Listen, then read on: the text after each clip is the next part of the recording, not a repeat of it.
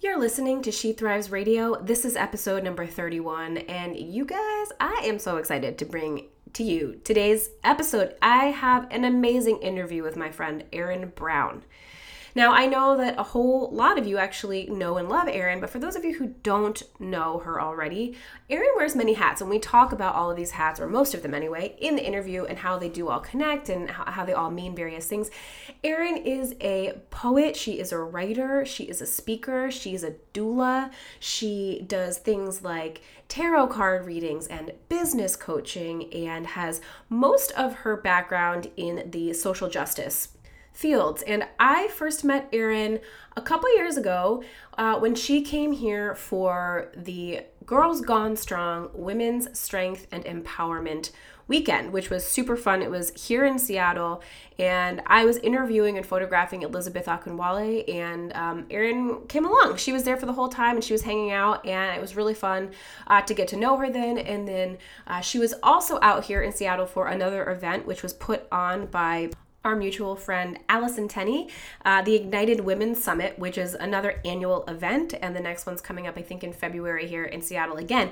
So, Erin uh, and I have known each other for a few years and have seen each other at these events, and uh, occasionally go back and forth on Instagram. And guys, I just love her work. I love her vibe. I know you guys do too. So, uh, let's just go ahead and get right on into it. We have a lot that we're covering. We bounce around a little bit, but I think it's all great stuff, and I think you're all gonna love it. So, without further ado, go ahead and fix your crown and let's talk about queen shit with Erin Brown.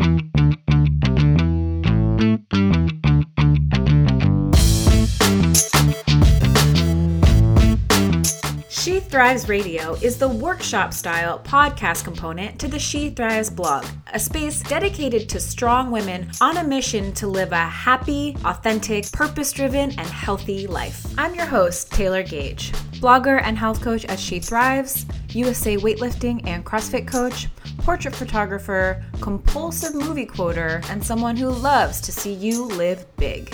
SheThrivesBlog.com is the hub for everything we talk about here. You ready to do this? All right, you guys, so I am so excited to bring to you the one and only Erin Brown today. We have, I feel like we could talk for hours and hours on a million different things today, go a million directions, and we'll probably just have to have you back on the show so we can actually explore all this stuff. But I so we're gonna do we're gonna do our best to cover all our bases today but before we get into this erin i would love for you to tell me a little bit about who you are right? I think a lot of um, our audience like my audience and obviously your audience like knows who you are but in case anybody's just joining us and is not familiar with you and your work and your missions uh, and your journey in general i was wondering if you could just get everybody up to speed here man I know. Good luck. I, was, I was trying to get myself up to speed with what I'm doing. um, well, I um, I, I, have a really interesting history, and in terms of work, um, I was a social worker for a really long time, um, and then shifted after I had my daughter to um, a variety of things, but landed on personal training for a while. Um, and I keep like chipping away at like this isn't quite it, but there's something of that to it. You know what I mean? Mm-hmm. So like it mm-hmm. wasn't personal training, but movement was important to me. And then um, what I was really doing in personal training was body image work. And so I was there for a while, but really the body image part for me was body image and the intersection of rape culture and the way we're taught to um, fear our bodies or see or have our, our, sexuality weaponized against us. And so I started exploring that. And then I became a doula and I'm interested in birth justice. And I just keep sort of like as I explore my own healing and my own um, issues and work to um, really self actualize in spite of all of the things I've been told that I'm supposed to be, as I do that work, um, I find more work to bring to others, more trainings I want to do. Um, some people call it skill stacking. I think I can't remember who coined that term. Um, so that's that's what I do. I'm kind of I'm kind of all over the place, but I'm always following um, my heart and I'm always following my own healing, and that tends to relate to a lot of people, even if from a distance it looks like I don't even know what she's doing right now, and that's fine. I love that. I love that. And as we move through today, I'd love to just kind of kind of you know focus a little bit on some of these individual steps that you've taken and, and ultimately kind of how they do all support each other and how they do all reflect this this mission that you're on and the work that you, like this this this vision right that you have and the work that you're doing. So i kind of want to talk about all of the various things that you're doing. Um, and i wanted to start with the book that, i think it was was it last year that you released sovereign? Or mm-hmm. the year before? Last yeah. year last year. So I wanted to just talk to you first and foremost about that book and I guess why like why this was important for you to create and put out and where did it come from and uh, what were you I don't know what were you maybe hoping to just tell, tell me about that book and tell me why. I have a tendency that I realized um, recently is when I'm finished um, focusing on an area, I write the book about that time period and move mm. on from it, if that makes sense. So yes. by the time I'm writing a book about something, um, I'm kind of closing a chapter. And for, I don't know, more than 15 years, I've spoken publicly about um, a history of sexual assault. And then um, I've been doing that online, obviously, for about the last eight years. Um, it's usually a part of speaking engagements, and it's not so much that I'm like telling my whole story, like that. that that's not really anywhere. Um, but speaking to that, and a lot of that is um, helping understand, helping other people understand how that impacted them, how that impacts the way they view others, how that impacts the way they speak about themselves and others. I mean, there's a lot of reasons to be sharing that. Mm-hmm. Um, but I'm, I think I'm done sharing that. Mm. that makes sense um, because it does start to take something from me that I'm not willing to give anymore, and it starts to, um, I don't know, become a thing that defines me, and it's not. And so, especially as I become healthier, it's like just not a part I'm willing to dredge up anymore. And so that was the book that was like, um, in that way, the end of me telling that story all of the time, but also was my swan song to anti oppression work. Mm-hmm. That um, I've, I've been doing anti oppression work in a variety of ways for um, over 20 years. And it's exhausting and important and looked a lot different 20 years ago than it does now. Um, it was a lot lonelier, but also less noisy. Mm-hmm. Um, yeah. yeah. And so um, I'm sh- I've shifted to liberation work, and the the difference between the two is one is sort of explaining old systems and dismantling them, and the other is like, here's the new way, here's the healing way, here's the way that includes everyone, here's a good example. Um, and so that's what I'm trying to do now. But that was that was several years of speeches, that was 15 years of work. It was just like I needed to put it all together in one thing so I could move on. I love that, and I love that you just talked about um, liberation work versus like a, a, a like anti-oppression work. And i know that um a kind of a another project that you're working on, i mean you have a lot of pro- like i said we're going to try to talk about all of them today but another project that you you're working on that i've seen you been sharing about that i'm really interested in is the sexual sovereignty project that you have yeah. on your site where you hold really interesting interviews with uh, women and just kind of get into this conversation. I'd love to know a couple things about this actually, but um, how would you describe this work as liberation work? Well, I mean, sex is an area in particular that I don't think anybody gets a really good um, deal in terms of conditioning and narratives. And, you know, like really, as long as we have all of these um, really limiting ideas of who and what we're supposed to be based on a variety of identity pinpoints and whatever like nobody gets to be fully expressed mm-hmm. right and so um, sexuality is a really important part of that and that's a place that i've had to do a lot of my own healing to feel like comfortable um, and um, comfortable being vulnerable and all of those things and then furthermore like okay i'm comfortable and i'm comfortable being vulnerable and also what am i into Mm. What am I mm. missing? Mm-hmm. what have I not thought about? What do I like to think about? Um, and what what was in the way of that? And so in that way, I'm just sort of like giving a bunch of different people who um, exist in different ways, sexologists, sex therapists, um, people who specialize in different things, an opportunity to talk about, um, you know, this stuff. Like I really enjoyed the interview on polyamory that I did. Mm-hmm. And I walked into that interview honestly thinking like, I don't know anything about this. It's completely foreign to me. I know some people who are poly, but not well enough that it would be appropriate for me to ask questions about it, you know? Mm-hmm. Yeah. um, and then after the conversation, I was like, oh, that makes a whole lot of sense. I don't know if that's for me, but like everything that she said makes sense. We just don't get all the options. Mm. And so um, I just like exploring the options. It doesn't mean I'm into all of them, but I'm open to all of them and I like talking about them. And I also notice that a lot of people aren't as open um, and comfortable talking about a variety of um, taboo topics like I am. So I think it's useful.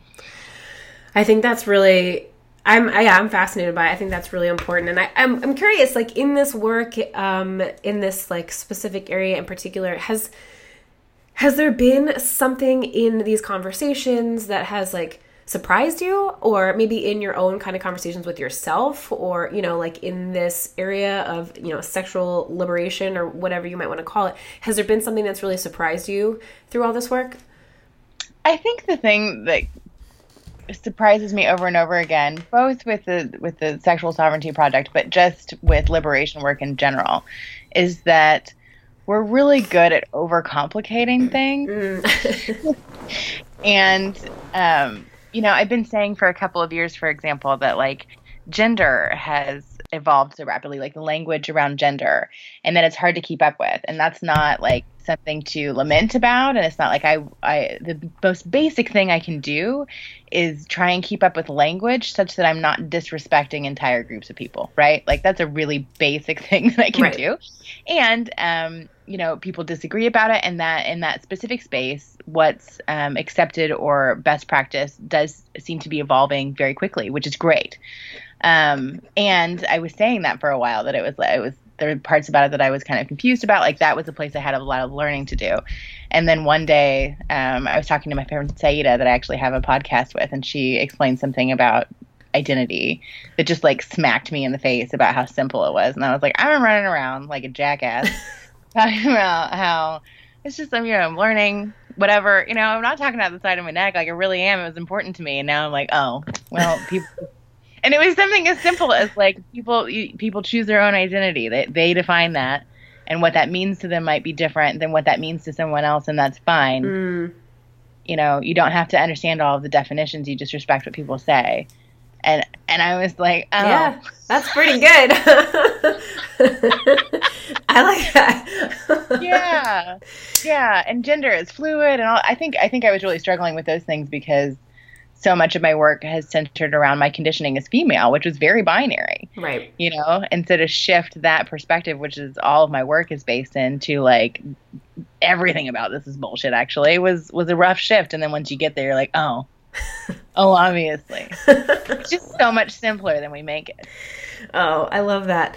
And I think I think that this whole conversation, like I mean, like you said, uh, a lot of your work uh, has been kind of loosely, or I don't know, pretty focused. Um, I don't know. I think it could be argued both ways, but about owning who you are, owning your body, right? Owning your voice, all of that stuff. And I think that that's something that at least you know my audience really like loves to hear from you and i think your audience as well i think that work um, is is really impactful and so my question to you is like in that arena of like learning how to own who you are and like take up your space right and own your voice and own your body and just like feel in your power in that way where does one begin this process? Oh my gosh. Well the beginning. Right. There's a couple of different things I think can be really helpful. Um, and this isn't just to do with like um, body image or, or, owning your space or whatever, but whenever you have a reoccurring difficult feeling, if you feel open to it, a good practice is to ask yourself, like, what is the feeling? Where does it live? When did you last feel this way? When did you first remember feeling this way? Mm. Um, because that might give more indications of where the actual work is to be done. For example, in with body image stuff, like if you know in my my narrative that i carried around forever that now just feels like i'm talking about a stranger actually um like something yeah. was really wrong with me and it, i wasn't good enough or, or whatever um when i really like turned that over and started looking at when did i start feeling this way what what was happening with me. You know, I found that like the real hurts had absolutely nothing to do with what I saw in the mirror. And so a lot of times the things that we hyper focus on fixing about ourselves, whatever that is, um, has nothing to do with the root cause of the root problem. Hmm. So that's the personal aspect. And then what I think is really interesting and useful and and what has made um, my work makes sense to me is is a study of sociology. And you obviously don't have to study sociology, but there's a lot of really great books that break down things like what is um, what what is the history of body image, you know, and what, yeah. How does advertisements play into this? When did big lips and like big asses become a thing and versus something else, you know, like who's controlling that? Who profits from that? who's deciding what those messages are. Like those sorts of things are really interesting. So both exploring your personal history and then also exploring your um, cultural narrative and and the idea of like owning your space and, and all the things that you said for me requires the shedding of all of these things both that you put on yourself and that other people put on you that doesn't relate to who you are Oh, that's good stuff. That is good stuff. And I know it's it's an ongoing, you know, it's an ongoing unpacking, I guess. I feel like there are always layers to kind of pull back there. So um, I love that, that that's a great place to start for anybody out there who's looking for a place to start. I would love to talk about your, you know, this big new project that you are working on because there's a lot that I want to talk about within this. So, uh, Ferine. Did I say yes. that right? Okay, you yes. Ferine Magazine, you and Jen Sinkler have launched this really cool project, and I would just love to hear you tell me a little bit about what it is, where it came from, why, all of the deets on this, uh, because I think it's amazing. And so I want to learn more about it. Um, so Jen and I operate very similarly.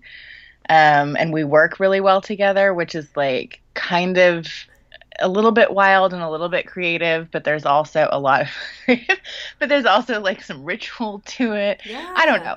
Um, but I think it was actually um, David Dellanave that said that when we were together, it was like watching feral cats. and so we were like, yes, that, that is exactly what that is. Um, and, you know, we both tend to have a lot of projects or ideas about things happening at the same time, and the magazine was happening um, on her end, and I was going to be involved in it. And then I went to see her, and that all shifted, and we named it Ferine because Feral Magazine is already a thing. Mm. We had a mm. couple of other names. Yeah, how hard it is to name something now. Oh, yes, like, yes. Everything's like a blog spot that's not being used anymore. Yep. Anyway, so we wanted and we found Ferine, and you should have seen us for a couple of days. We were just like every like five minutes being like Ferine, like trying to like say it to each other. Like, can we make that a thing? that shit's so in right now. um, yeah, so um, nobody's using that name, and it's a really interesting derivative of feral, meaning um, wild after a period of forced domestication. Ooh, I um, love which, that though. Yes, which can relate to um, all kinds of things. You know, it doesn't have to be literal. It can be like forced domestication of your mind. Yes, yes. You know, and so that's sort of, at least for me, the idea. And we like, um, sh- she's been steady working on this for a while. We have been making the launch happen quickly. While then she left to Denmark. So. yeah, I saw that yeah, so we are making things happen, but um, we have really big plans for it. We are really proud of the people that we have involved. Um, I've never been more psyched to work with a group of people, and this is the first time I've been involved in something of this magnitude where from the beginning I feel really good about what I'm doing, who I'm working with, where everyone's at in it, um, that everyone has a voice that I mm. don't have to. I've worked in all kinds of jobs and systems and organizations, and there's always something I feel like I have to go in and like throw my weight around about, which I have a reputation for, and I don't like doing it. Right. yeah, I, I feel you on that. I feel you on that. yeah. Yeah. And so it's like, let's just do it right, you know, mm-hmm. from the beginning. And it, uh, I'm so excited. And what would you say, like, your main mission with this, with this magazine is? Like, what is the, you know, what's the purpose of it? What's the goal? What's the, what do you, what are we, what are we working towards or hoping to inspire or accomplish? Like, what, what would you say it is? So this is going to be a really interesting answer because um, Jen and I have been texting about what like our elevator pitches are. Yeah, right dude, now. that's like my the bane of my existence as an elevator pitch. I'm like, do you? How tall is the building? yeah, and so I don't know if hers would be the same as mine, and we are actually going to be getting together very soon and busting out things like mission. I mean, I know we yes. both see the same thing, but like we need the language around it. So Words, yeah. I'm going to take a a swing at it, and that might be different in a week. Um, but in my head, we are approaching a lot of the same sorts of subject matters that a traditional women's magazine would, and and women's magazines historically are you know the highest selling magazines. Like they're very mm-hmm. impactful on a cultural level, right? Mm-hmm. Um, everything from Cosmo to Bitch to Ms. Like these mm-hmm. things inform the way women move, and the way women move informs our culture. Yep. So um, yeah, and so if we are not talking about, I don't know, 50 ways to touch a penis, which is the kind of stuff I was reading in Cosmopolitan when I was 17, mm-hmm. um, but we are talking about sexuality, sexual expression. Um, there's going to be an erotica section, which I'm excited about. Um, and how to touch a penis might be in there, but as one of many options. Mm-hmm. And so it's less about prescribing what the new woman or a man or a non-binary person should be like to be empowered today and more what's healthy what's possible what's available to you um, yeah more options like in aesthetics i have an article coming on um, anti thigh chafing options oh, I've been oh, trying. I need that, man. um, and then I have somebody that I want to write about um, different binders. And I guess there's like I've I've never bound my breasts, but I guess there's different comfort. You know, that was uh, some of them different, offer different levels of comfort. Or some of them have more skin tones than others, and you know things that would be really useful if you were looking for your first binder. So you know what happens if you really are in an environment where it it's diverse from the beginning, where there's lots of voices included from the beginning, where when we're thinking about aesthetics, we're thinking about every possible thing under the sun and not having like a very special edition where this person exists, you know? Mm-hmm. Um, and it's, I think, a really interesting way to help people confront their biases without telling them that you're doing it too. Like, we're just all here. Now what? Ooh, I like that. I like that. And this is like a kind of it's like a, a, subs- a subscription service, right? Like a like a magazine that would be delivered to your house kind of thing. Is that right? Yes, so there's two different options. Um, the online version will always be free, and um, you can get emails about articles and stuff, so that's free. Mm-hmm. And then there's quarterly special edition print, and so those will be like zines, and they will not be like here's all the articles from this quarter, but they will have like their own theme, and each of them will be their own thing. So like when we have enough erotica, I'd like to do a special edition that's all erotica, and I'm really looking forward to the artwork for that one. That's super fun. yes, I love that. Or one that's just essays, you know, or one that is um, really just about politics if we're like in a voting cycle, and you know, I don't know. Um, but there'll be really special edition things that um, we're going to do limited edition prints of too. So. Um, I'm really excited about it. It's also fun to be making art in a new way again.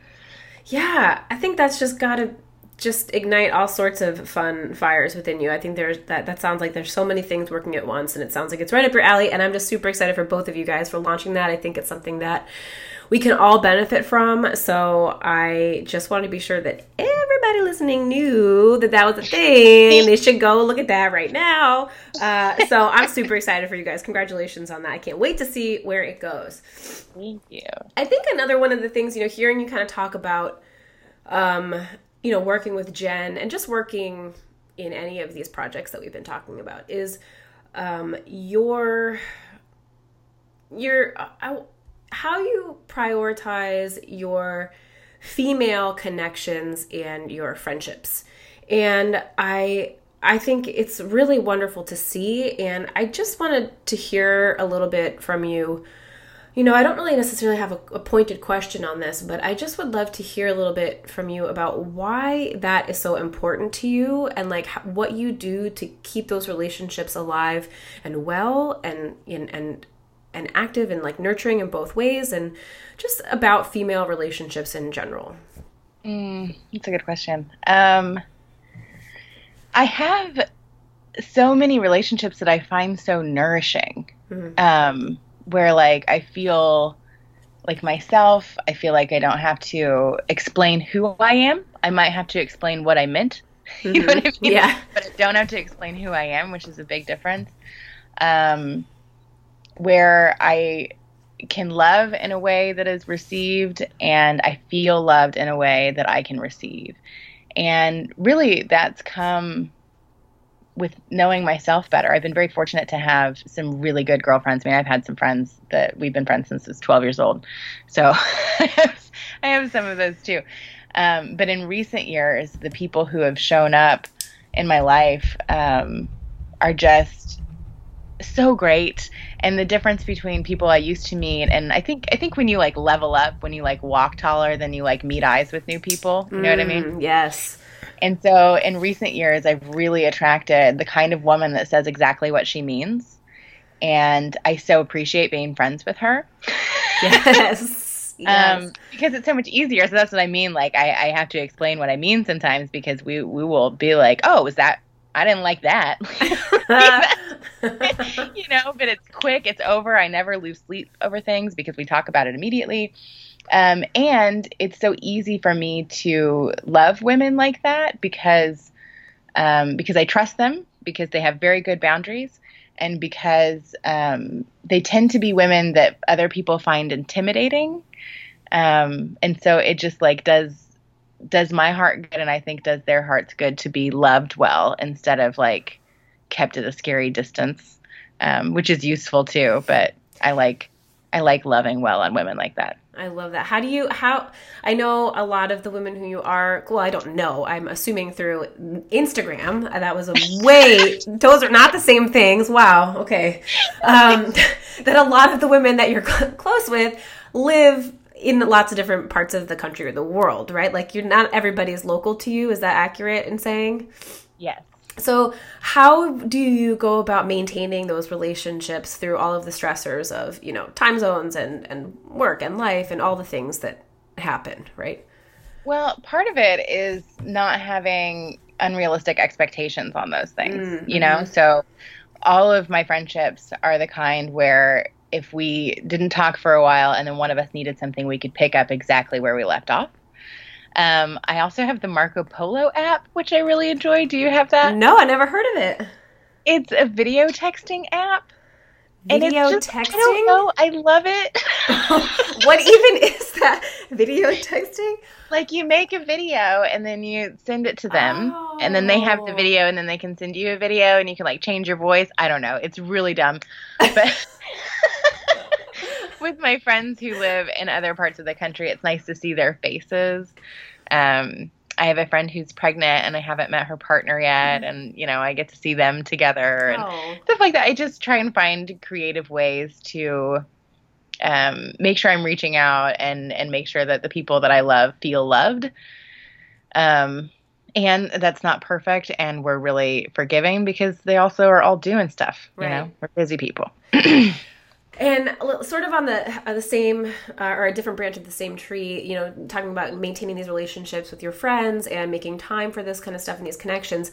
How would you say that you do that for yourself? In that, like making time for yourself. You know, we've obviously talked about just some of the things that you have going on here and it's a lot right? So how do you amongst all of the the projects and the work and and and all of the various things that every right we all have going on and the stuff that you in particular are doing like how do you make time for yourself uh, and not get you know kind of sucked into the the overwhelm feeling or or just run yourself into the ground or any of those things Um, well, that's where exercise is really important to me. And yes. I hope to continue to see that gap bridged between like um, athletes, competitors, fitness industry, and people who don't relate to those things who could also benefit from movement. You know mm-hmm. what I mean? Like those are, we don't all have to be, um, I don't know, Olympic rowers, right? Like we right. don't all have to pick yeah. thing. Um, and it's so good for your mental health. And so um, I, I have to have movement as a part of my practice, or I definitely feel um, the knocks to my mental health. So that's always there. The other thing is that like I have a very anti-hustle like lifestyle. I don't know how else to put it. Like I drive a Cadillac with a white leather interior I bought from my grandma. Yes. And I show up early most that. places because I just cannot stand to be in a hurry. Mm-hmm. And my favorite thing about driving my car is that people don't flip me off anymore because they expect a Cadillac to drive slow. so like that's a metaphor for how I move through my days. It's pretty accurate. Like I I try to luxuriate in things. And when I work, I work hard, I work effectively, I get a lot of things done at once. And then I'm trying to lay in my hammock. You know? Yes. like my whole mentality and my lifestyle, when you say all the things I'm doing, I'm like, wow, yeah, okay, go me. Because I really try to keep it keep it easy and um, luxurious even like i'm i'm trying to luxuriate in my life uh, and keeping that attitude keeps me out of hustle um, the down I'm stressed, sometimes that gets acute really quickly and I don't notice because I do such a good job at taking care of myself. Um, but yeah, it's it's a it's an attitude, Taylor. I like that. I like that.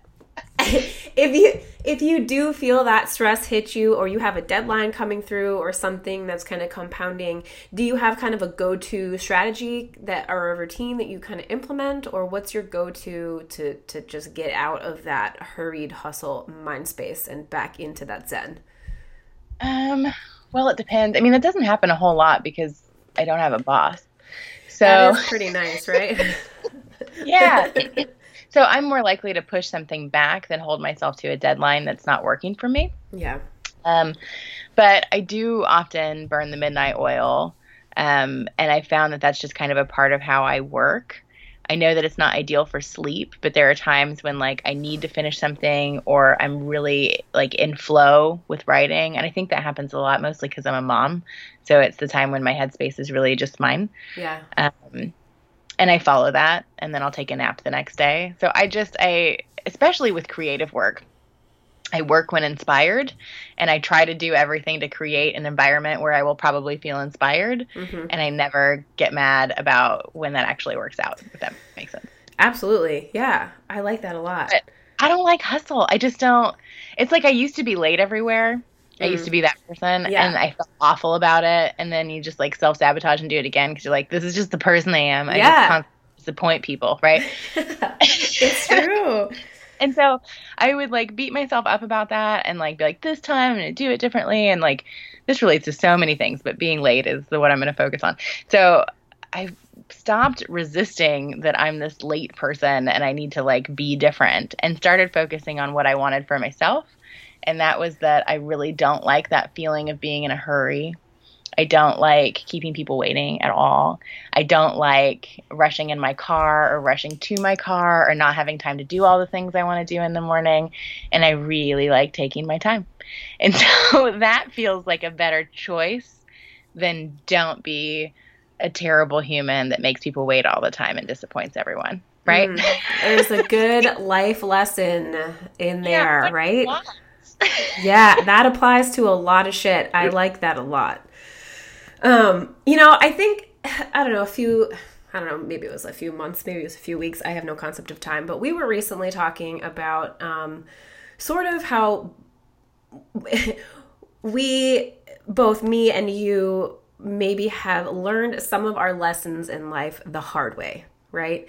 Oh. and oh. yeah Are like talk about this i'm pretty excited yeah you know and i was just i wanted to just kind of pick your brain about that i wanted to you know i want you to feel free to go in as much as you as you want but you know i would love to know if if there was such a thing as like your favorite lesson that you learned the hard way like what was that or maybe your most impactful lesson um like tell me a little bit about that experience, just learning shit the hard way. oh my god. Well, um, what what she's referring to, but y'all probably know her. But did you do that podcast? I saw you did a an Instagram post about how you were going to talk about. I did my very first episode of this podcast. I gave a little bit of a um, yeah, I talked a little bit about how I had been uh, kicked out of school and how I had just like dabbled in some drugs I shouldn't have been dabbling in, and kind of had a party or you know I was a smoker for a really long time. So yeah. there's a there's a fair amount of my story that I've shared with people, not like every detail, but you know definitely people. What? Yeah. I didn't want to tell your business. No, no. Like, what did you tell the people? yeah. So, by the way, if you guys have no idea what I'm talking about, go back and listen to the very first episode of this podcast, and I'll get you get you up to speed. But um, yes. yeah, back to you. Um, I don't know. I mean, I it's hard to pick out like an ind- when you say my my favorite lesson, the one that I always think of, which doesn't really relate to these things at all, but that was the hardest for me to learn, is that sex isn't love and it isn't even intimacy necessarily. Mm. That's a good um, lesson, though. that was big and doesn't have a whole lot to do with drug use and doesn't not actually. So, yeah. um, I was also kicked out of school and um, I didn't use a lot of kinds of drugs, but I was high a lot of the time. Mm-hmm. And um, I just really checked all the way out of my life for a while. Um, and I used to feel really badly about that or like that was a part of my life that I should be ashamed of. Um, when I've reconnected with people from that time in my life, specifically like, um, you know, like my advisor from school, like people who were like trying to look out for me and not mm. people who were like at parties with me. I feel for a long time I felt kind of embarrassed or like I needed to like prove myself. And now I see that like those were some of the most informative years of my life, you know? Yes. and I started I started using drugs and started kind of I don't know. I don't want to say like wrong path because what does that even mean? My most formative years, I was not doing what I was told to do. Same. So those were like, you know, starting at 13 and then kind of yep. another go around in terms of not being in a good place emotionally or mentally in college. Um, I was studying depression. I was studying trauma. I was studying relationships and intimacy. you know, like knee deep in all of this shit that I was really looking at um, and not going to class and so um, all of those things inform my work and i don't want to say that like some of the choices I made I'm not proud of, but I can't regret any of them because I like I like who I turned out to be. I like um, that I have experiences with so many different kinds of people, such that I really don't have a lot of preconceived notions about mm. does it mean if a person does this type of drug or ends up in this predicament or whatever, you know. Mm-hmm. Um, I have a lot of compassion. I have a lot more compassion for myself, and um, I've I've done some wild shit. I'm not mad at that. Yeah. Same. It is weird though. I feel like looking at you know, especially like you know, I don't know. For me, like in the the role that I fill now and the the the, the sort of voice that I have and kind of the the mission, all of the things that I'm doing right now. You know, when I look back at to to those years, and it's just like man alive. It is like oh, uh, it feels like lifetimes, absolute lifetimes uh, it feels like a totally different person. And i oftentimes forget honestly that that's who i was in those time periods. Like i it's so it just seems so um distant i suppose. Um, but it is interesting when I when we were talking and I kind of got pulled, you know, I was kind of reminiscing. We got pulled back into those years, and it's funny um, that I'm so quick to distance myself from that. But you're right; so many very important lessons were learned during that time, and I I wouldn't change it for the world. And I'm I'm happy to hear that you wouldn't either, you know? Yeah. yeah. I mean, I, I also had a lot of fun. Like, there seems to be something to that, um, you know, experiencing joy to the same level you've experienced pain or whatever. Some poet wrote about that, and I'm really mm. messing it up right now. But I also had a lot of fun. Um, yeah. and found my limits and found my boundaries. I mean, I, finding my boundaries was a lesson that I had to learn a lot of times in really hard ways, but I have them now. Yeah. Um, and that's huge. And I'm sure that there's other ways to learn things. I don't know. lists, books. But I don't know about those things either. experiencing something to where it becomes a part of who you are, Mm. um, especially when you make a choice to be different, you know, and you can feel that in your bones. That's worthwhile. Can I ask you? Yeah. Wait, sorry, what was the question? When you were like using drugs and smoking and stuff, were you cool? Were you a cool kid? Um, I was I would not classify myself as a cool kid. No. I was not.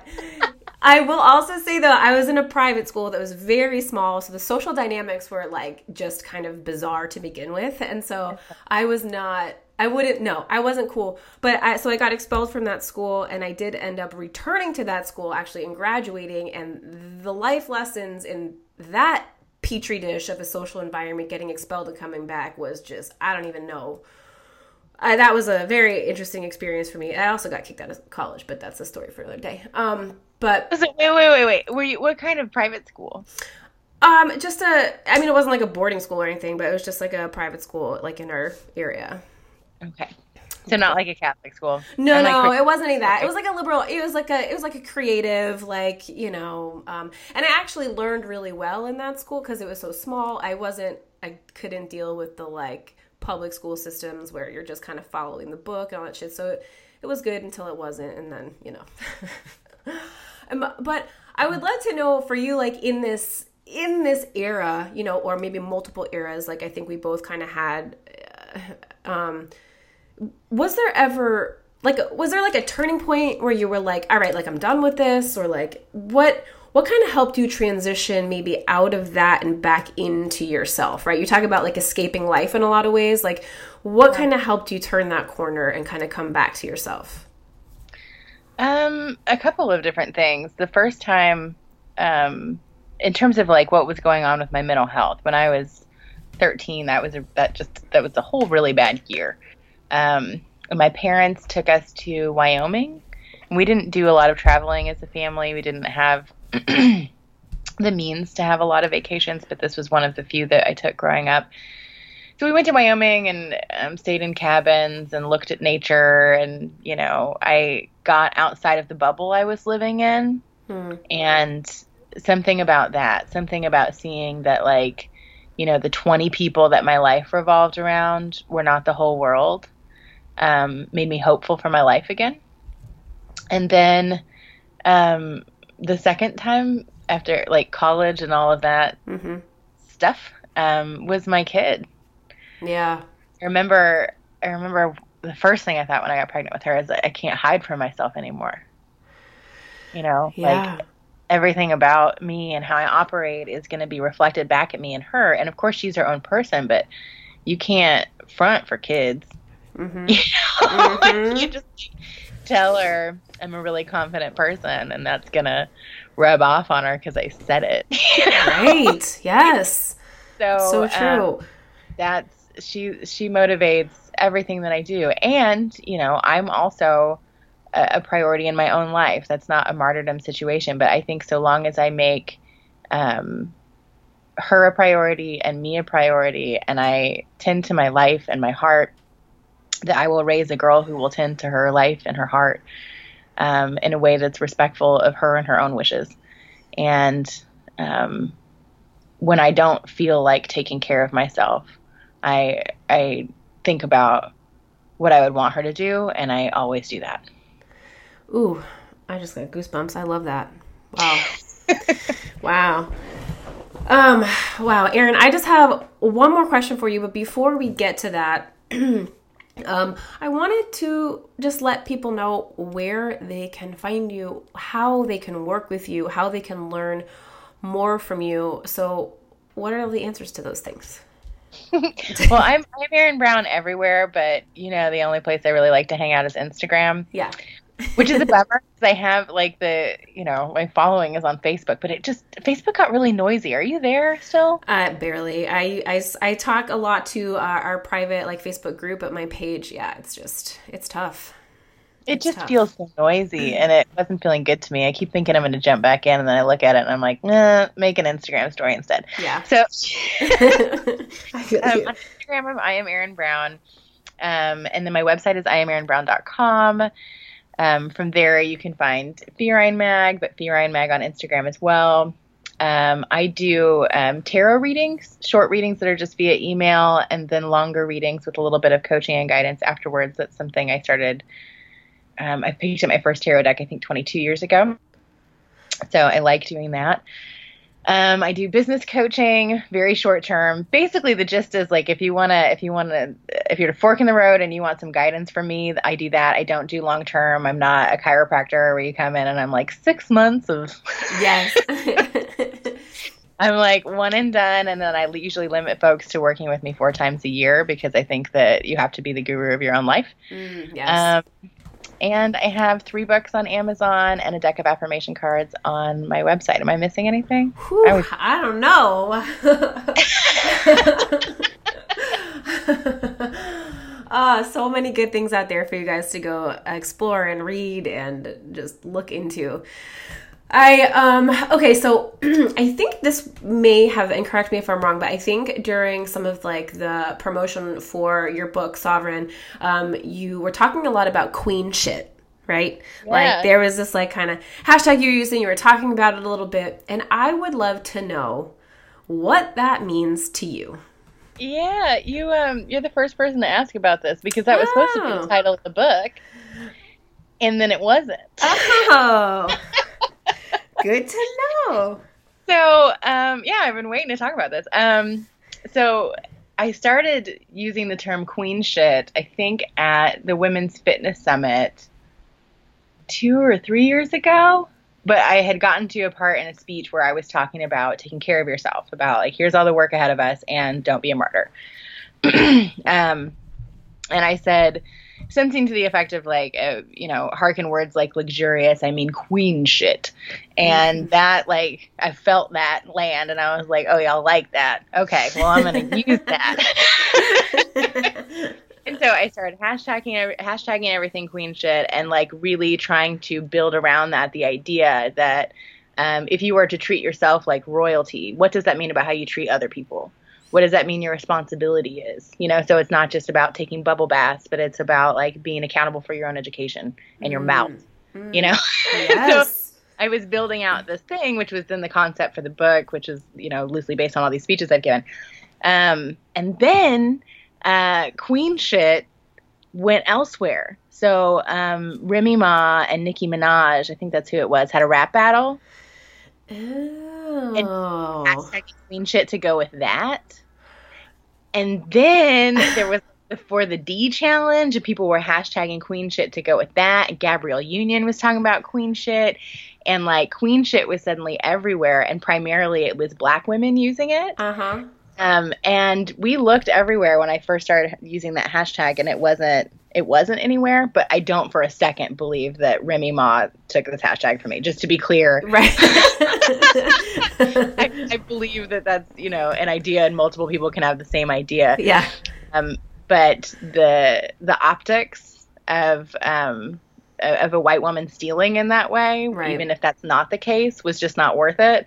And so I'd done all of this work branding queen shit, which that was the concept, um, and then just sort of buried it in the subtitle and ended up with sovereign, which I thought worked better for what I was doing anyway, and more clearly spoke to the idea of um, of self governance, of sovereignty, without having to explain the concept of queenship. But that's what happened. Nobody asked. That's interesting. I didn't know. I thought. I mean, it seemed like it just went hand in hand anyway. You know, I mean, they they seem so you know they they complement each other. So I didn't know if it was just a. But I love that. That's interesting. Yeah, it was a very creative last minute decision. I had all the merch done. I had everything done and was like, ugh. it just doesn't you know, like somebody else landed it first, really, yeah. you know? So yeah. then it belongs to them more than it belongs to me, if that makes sense. So you would kind of just sum that up as just being how how would you how would what, what would you uh, simplify that term to mean to you? Queen shit? Yeah. Um, yeah. Well, I mean, sovereignty is a better way to put it, but um, both self-governing and um, accountable for your actions. Mm, so, like, I'm yes. going to take care of me. I've got me, and I'm also going to take care of how I take care of you. Um, So the idea is that it's harkening to both like self governance and um, accountability and community. That's perfect. But I, I was trying that. to make it sexy. I love that. like how do you make like nuance and accountability sexy? Listen, I don't know. I think you did it. I'm just gonna put that out there. I think you did you, you did it.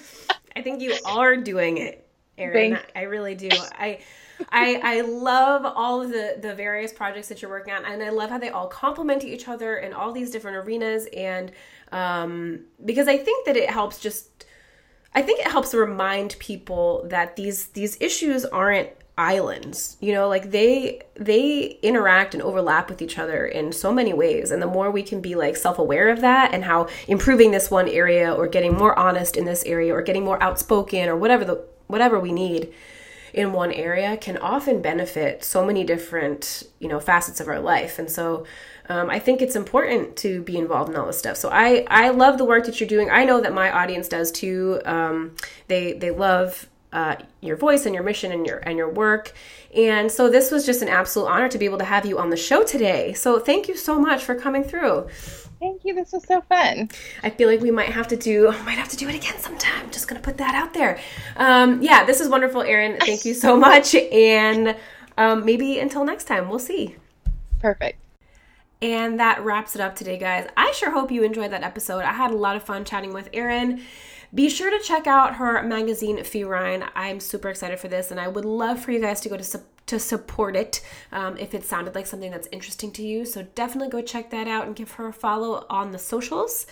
And again, if you liked this episode, leaving a review is the best compliment that I could possibly get if you enjoy the conversations we have here and the things that you learn. So if you can leave a review on iTunes, I will send you all the good karma that I have uh, and always appreciate that. So thank you guys so much for listening. I really hope you enjoyed this conversation today. Until next time. Thank you for listening to another episode of She Thrives Radio. And if you like what you heard today, please be sure to rate, review, and subscribe. And then head on over to SheThrivesBlog.com where you can sign up for my weekly emails where I send out my favorite tips, tricks, advice, and support every single Monday morning to help you kick your week off right. Thank you for listening. Until next time.